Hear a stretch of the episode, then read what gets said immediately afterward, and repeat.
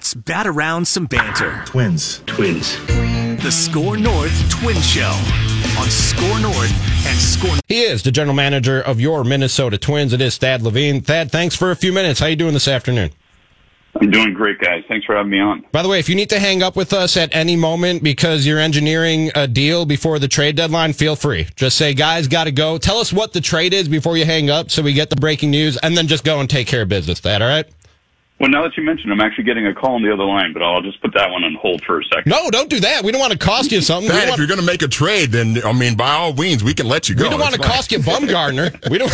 We don't, we don't want to do that. We don't want somebody to take that call before you do. Thad, let me let me ask you this: as as a general manager and as somebody in a front office, and, and it's not your first go around in, in a front office of a major league team that's that's in a playoff hunt. Things got real comfortable there for Twins fans for a while. I think the lead got to about 11, 11 and a half. And I don't want to say that all Twins fans are hitting the panic alarm now, but some are. And to say the least, the rest are less comfortable than they used to be. As a general manager, do you ever have the luxury of getting comfortable because your team is so far up, or is that just not your mindset? It, really never is. I mean, I think you have to have the utmost respect for the competitors that you're fighting tooth and nail with to, to get to the end of the season. I think we're also just so aware of how long this season is. But I think one thing that's transpired as the season has unfolded here is, you know, when you when you are the team that is the underdog, the team that doesn't have a ton of expectations heaped on top of it, it's a little bit easier. It's easier to chase down your foe. And I think even though we've been in first place for the majority of the season, it probably wasn't until about maybe June 1st or so that the national writers started talking about us as a team to watch. And I think at that point, expectations shifted onto our shoulders. And I think that's where your real character develops as a team and as a championship caliber team. When you're being chased and when you're being hunted, it's a little bit more tiring and a little bit more exhausting. And so that's where we are right now in this part of the season. We're trying to redefine ourselves as a bona fide contender in the Central, not just as kind of a, a cute team on the come up, uh, that is trying to threaten the Cleveland Indians. We're now trying to hold them off, and that's quite a different challenge. And I think our team is going to certainly be up for it. Both the, the the race got a lot closer in the last uh, two to three weeks. I think that makes it all that more exciting for our players and for our fans. Talking with Thad Levine, Twins general manager here on the SKOR North First Place Twins show.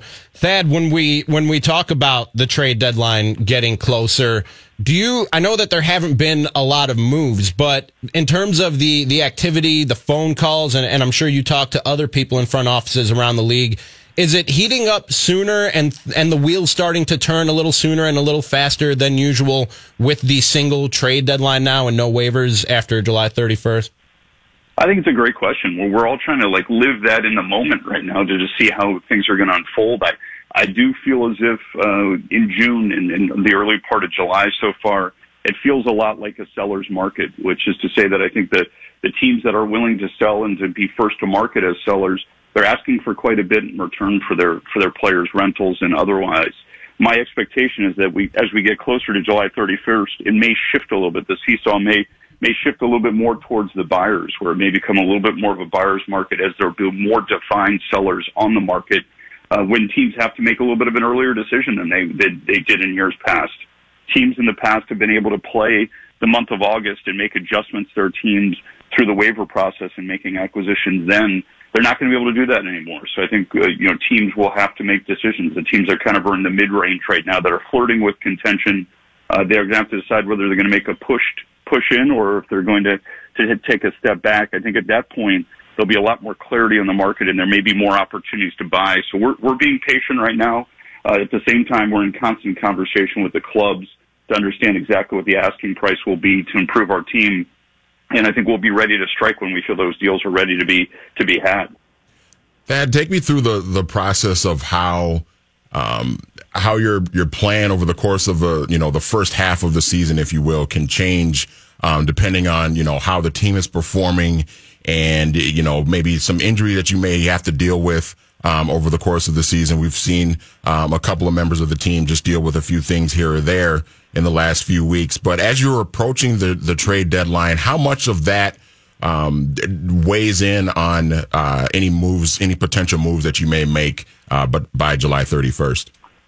Well, I think as you guys can probably appreciate in the off season when we're not playing games, we lay out plans that we feel could be productive towards playing in the playoffs in, in, in the upcoming season.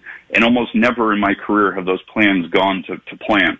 It's always, you know, there's, there's, there's an adjustment to be made. Uh, this, this season, adjustments are all, are abound, whether it's a few injuries that we've sustained in the season, guys stepping up that maybe we, we weren't fully expecting to do as well as they have.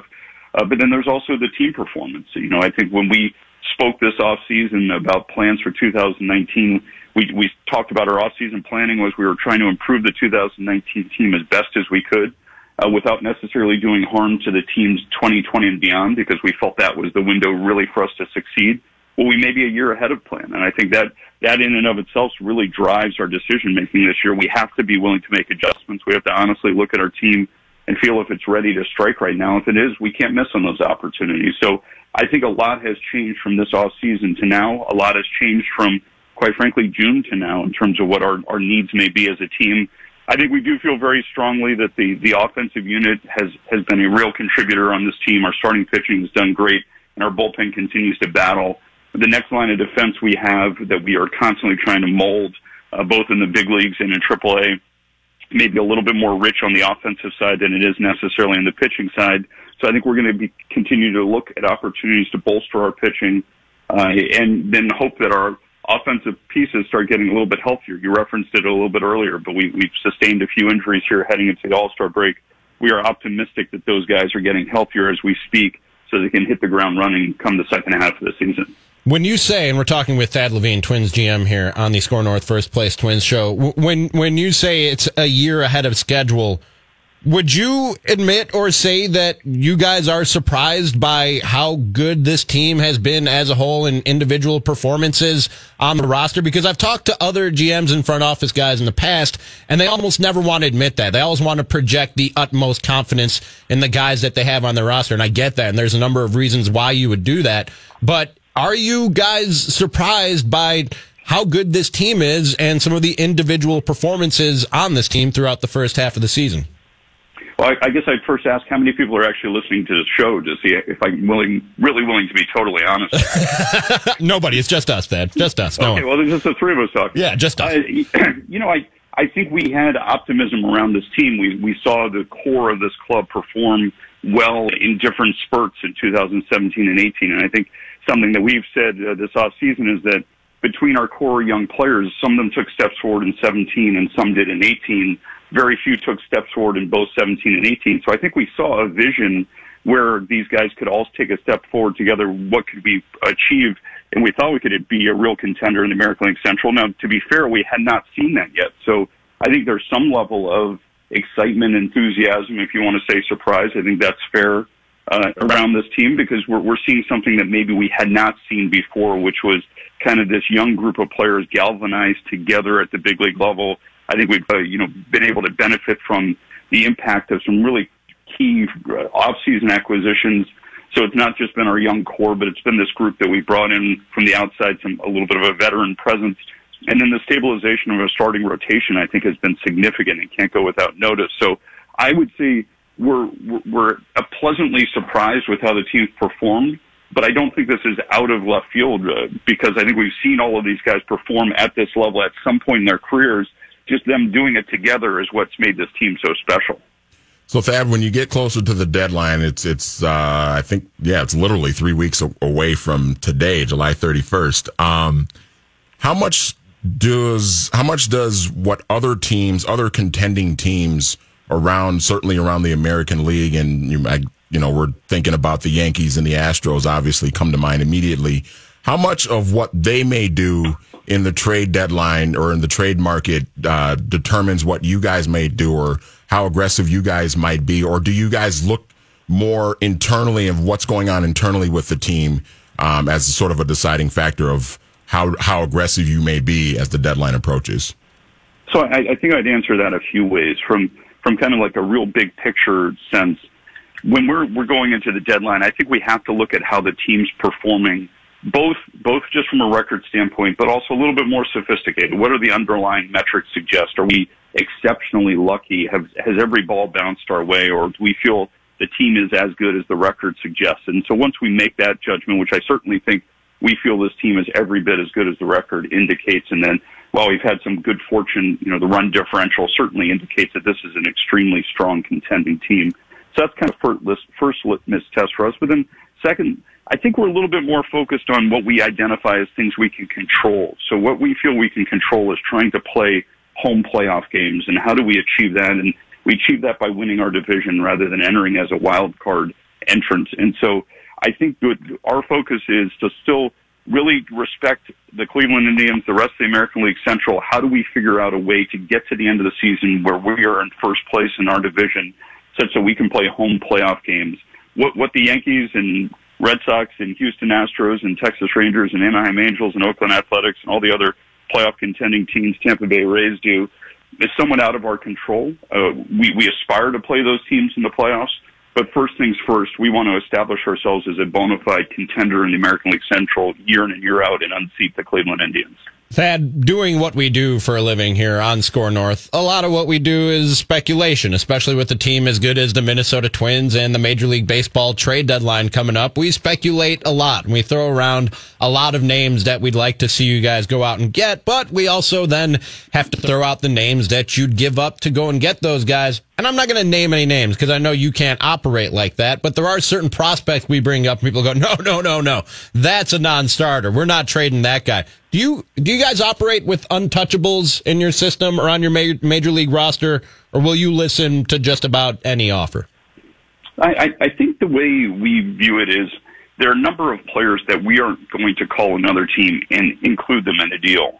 But certainly, I think our job is anytime a team picks up the phone and calls us and says, "Hey, would you talk about so and so?" is to at least understand what we could get in return for that player. I think that's our obligation to our fan base. I think that's our obligation to our team, quite frankly, is to see what we can do to, to put the best organization together for the foreseeable future.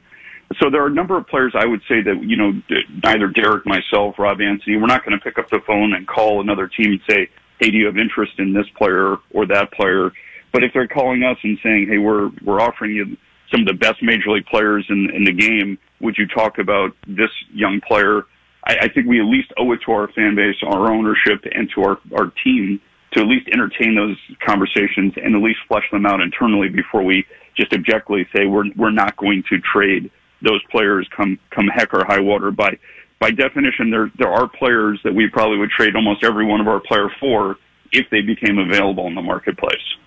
Is this an easier time, like a week like this, All Star Week, where the team doesn't play for for a handful of days. Is this a little bit easier for guys like you and you and Derek, where because the team isn't playing games right now, at least not until Friday, that it's it's a little bit easier to focus on what the plan can be for the next couple of weeks? Yeah, so, you know, it's, it's kind of crazy. Uh, the, working in baseball is such a blessing. I would say the two weeks of the year that are a little bit slower than most is the All Star game and then the week of Christmas to to New Year's where I think the, the rest of the industry kind of respects the fact that this is the, the few opportunities to get away, re, recharge your batteries, connect to your families. And so I think there's a lot more internal conversations than maybe external conversations during this time, which is not to say that uh, between Derek and myself, we haven't had a few conversations with clubs, but I'd say the majority of them have been more with our scouts, with our analytics folks, as we're trying to devise plans so that when we get back to the office on Monday, we're hitting the ground running because we expect as we start winding down the last two weeks of this trade deadline, things are going to start heating up very quickly and we're going to need to be very nimble and ready to act. Thad, one more for you and more of a, a big picture baseball question than, than the Minnesota Twins specifically. During the All Star break, Rob Manfred, Justin Verlander, us here on SKOR North, and, and baseball fans and pundits everywhere. There's been a lot of talk about the game itself and, and rules changes, juice baseballs, whatever the case might be, to to to make the game more entertaining and draw in more fans. Is that something that you ever even consider, or are you just focused on how do I win baseball games?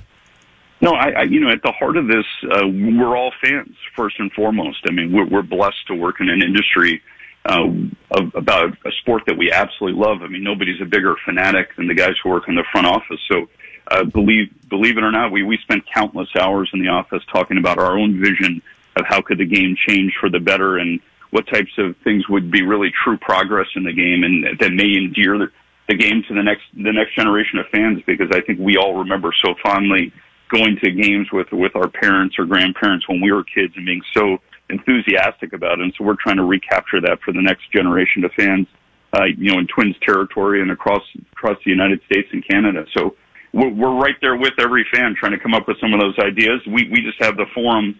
Uh, and the good fortune to be able to meet with Rob Manfred every year at the GM meetings and sometimes throw a few of those out for discussion. And, you know, I think he weighs those things very heavily. And I think that's certainly something he's focused on day in and day out. But but certainly the guys in the front office are spending countless hours on that. Thad, do you want to break any news before we let you go? Did you get a text or anything finalizing a trade? Do we have anything to announce here? I, I got a text from my wife saying, "I'm uh, come on inside. We're going to go grab some lunch." Okay, that's that's.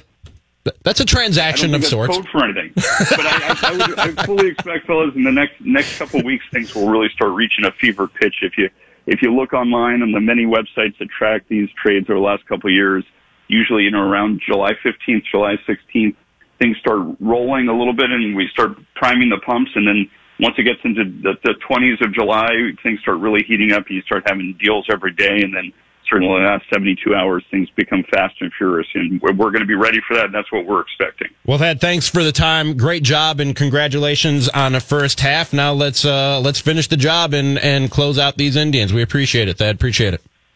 Thanks for having me on, guys. Call of Duty Modern Warfare is here, and so is Mountain Dew. Roger that. Now you can unlock in-game rewards like only Dew can. Wait, what rewards? A Dew Operator Skin. Man, I love Operator Skins. Dual Double XP, and even Call of Duty points. You're kidding me. Double XP and Call of Duty points? This is incredible. I can't believe it. This... Soldier, get a hold of yourself. Oh, roger that. Look for specially marked packaging and visit mtndewgaming.com for details and restrictions. Open to U.S. residents 17 plus. Call of Duty points available on 12 and 24 packs and free 2823.